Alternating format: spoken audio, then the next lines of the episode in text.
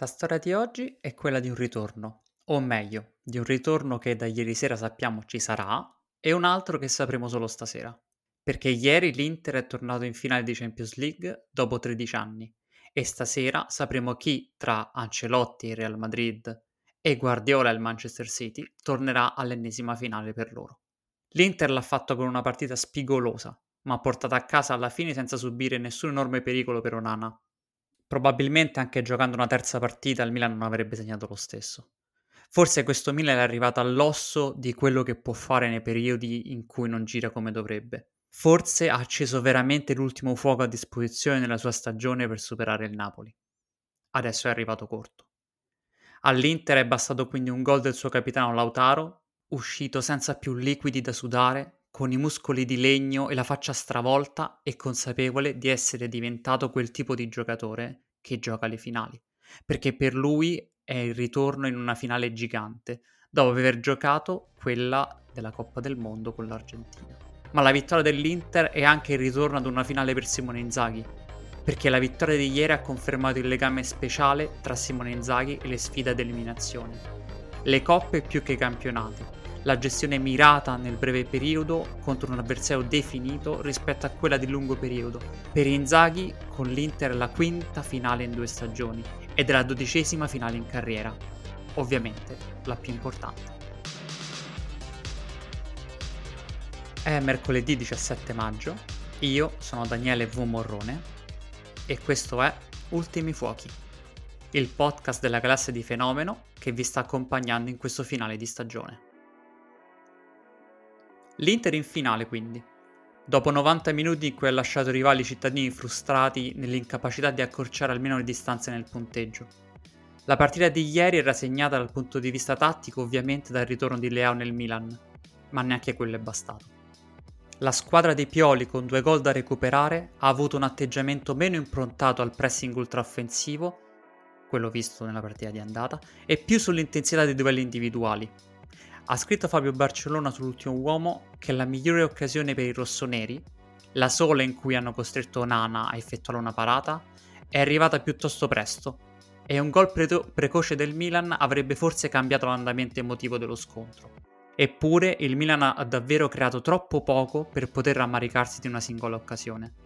Il senso di impotenza durante 90 minuti lasciano al Milan una grande delusione per il risultato, certo, ma soprattutto per aver giocato la gara più importante della stagione con generosità, ma con pochissima qualità.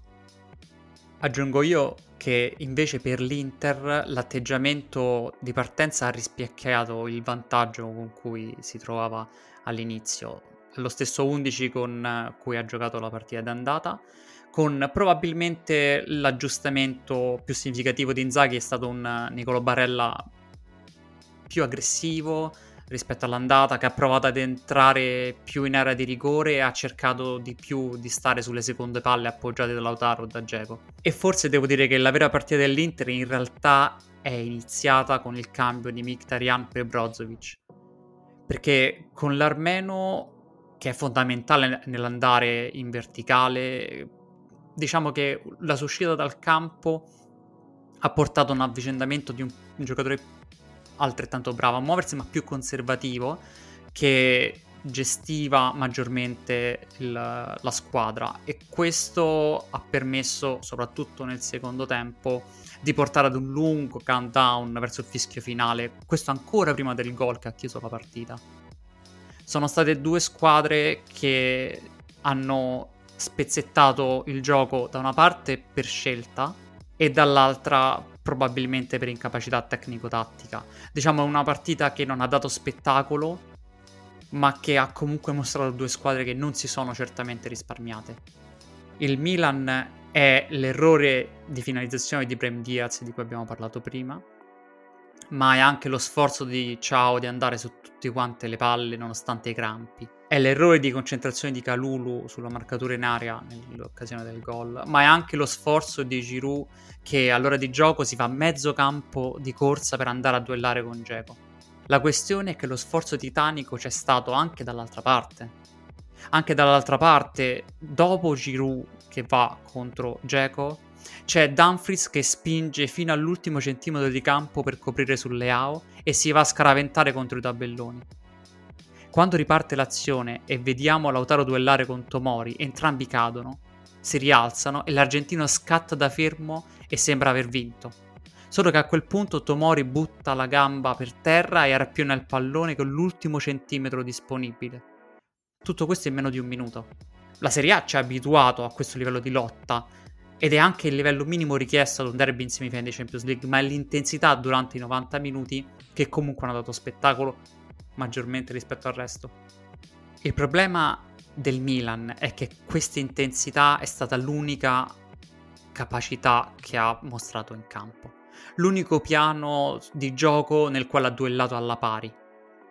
Le lacune nella rosa sono apparse ancora più evidenti perché è quello che succede nelle partite così difficili. Quando non sembra mai girarti veramente per il verso giusto della gara, e allora capisci che quando Brian Diaz poteva mettere quella palla in porta. È anche vero che la finalizzazione è proprio quello che è mancato a Brahim Diaz fino adesso in, nella sua carriera.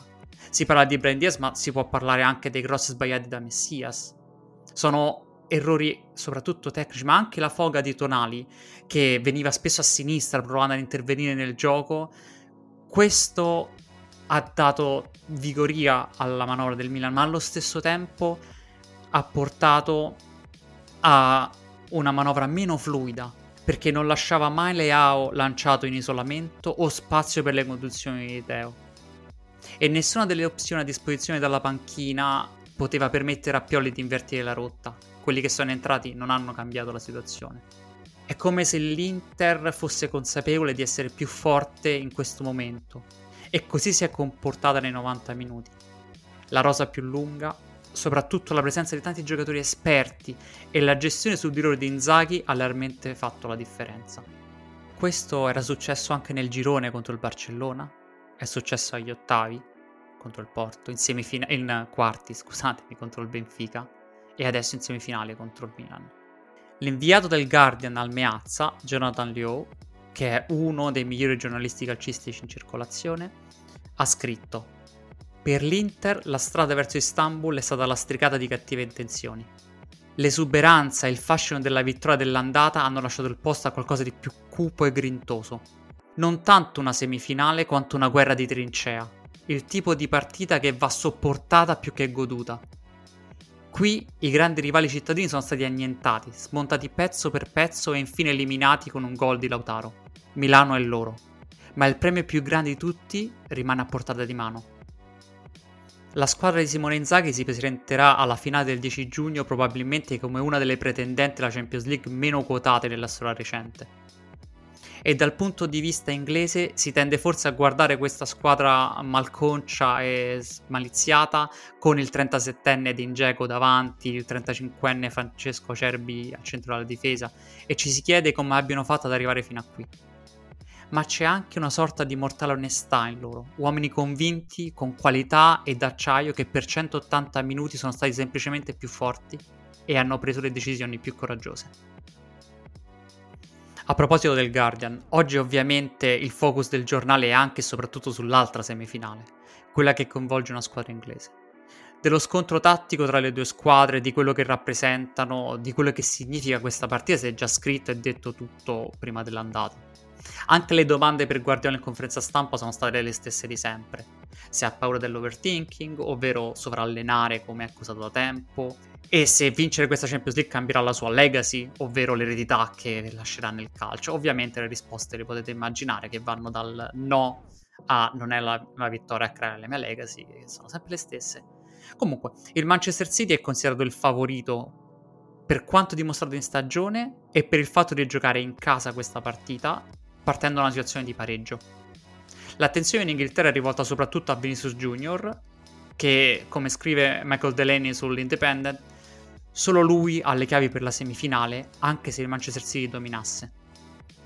Racconta Delaney di come negli ultimi allenamenti di Guardiola c'è stata un'attenzione specifica a come provare a rallentarlo. In alcuni casi, in particolare con Kyle Walker, che sarà quello che dovrà marcarlo, si è entrato nei dettagli dei centimetri del campo in cui bisognava trovarsi a seconda delle situazioni in cui riceveva il pallone Vinicius. Come dimostrato all'andata, è il brasiliano quello che ha una marcia in più per sbloccare le partite del Real Madrid, che sia con un gol o con un'azione che porta comunque ad un gol. In Spagna il paese ci ricorda invece che oggi Ancelotti supererà il leggendario Alex Ferguson diventando non solo l'allenatore che ha vinto più volte la Champions League, ma anche quello con più partite nella storia della competizione. Sono 191. Parlando del City, invece, sempre in Spagna, l'attenzione è stata rivolta a Gundogan, anche perché tutti gli articoli, come abbiamo detto, sono stati già utilizzati per all'and- all'andata ma è anche perché Gundogan si trova nel miglior momento della carriera e sta risultando decisivo nell'allungo del Manchester City in Premier League con gol pesantissimi. L'ultimo è successo questo weekend. Inoltre, si dice in Spagna, sia in cima alla lista del mercato del Barcellona. A proposito della squadra catalana, sta girando nelle ultime ore una statistica curiosa che voglio riportarvi perché è veramente interessante. Dal 2007 ogni squadra che ha vinto la Champions League o è il Real Madrid o è il Barcellona o ha eliminato nel suo percorso il Real Madrid o ha eliminato il Barcellona. Con l'Inter che va in finale sarà così anche quest'anno, visto che la squadra di Inzaghi ha eliminato il Barcellona nel girone e dall'altra parte ovviamente ci sono Manchester City e Real Madrid. Mi manca di ricordare soltanto che proprio a Manchester City Real Madrid verrà approfondita questa sera su che partita hai visto, il podcast per gli abbonati dell'ultimo uomo uscirà come sempre circa 45 minuti dopo il fischio finale. Con questo io vi saluto, ci sentiamo qui su Ultimi Fuochi domani, sempre verso l'ora di pranzo. Ciao!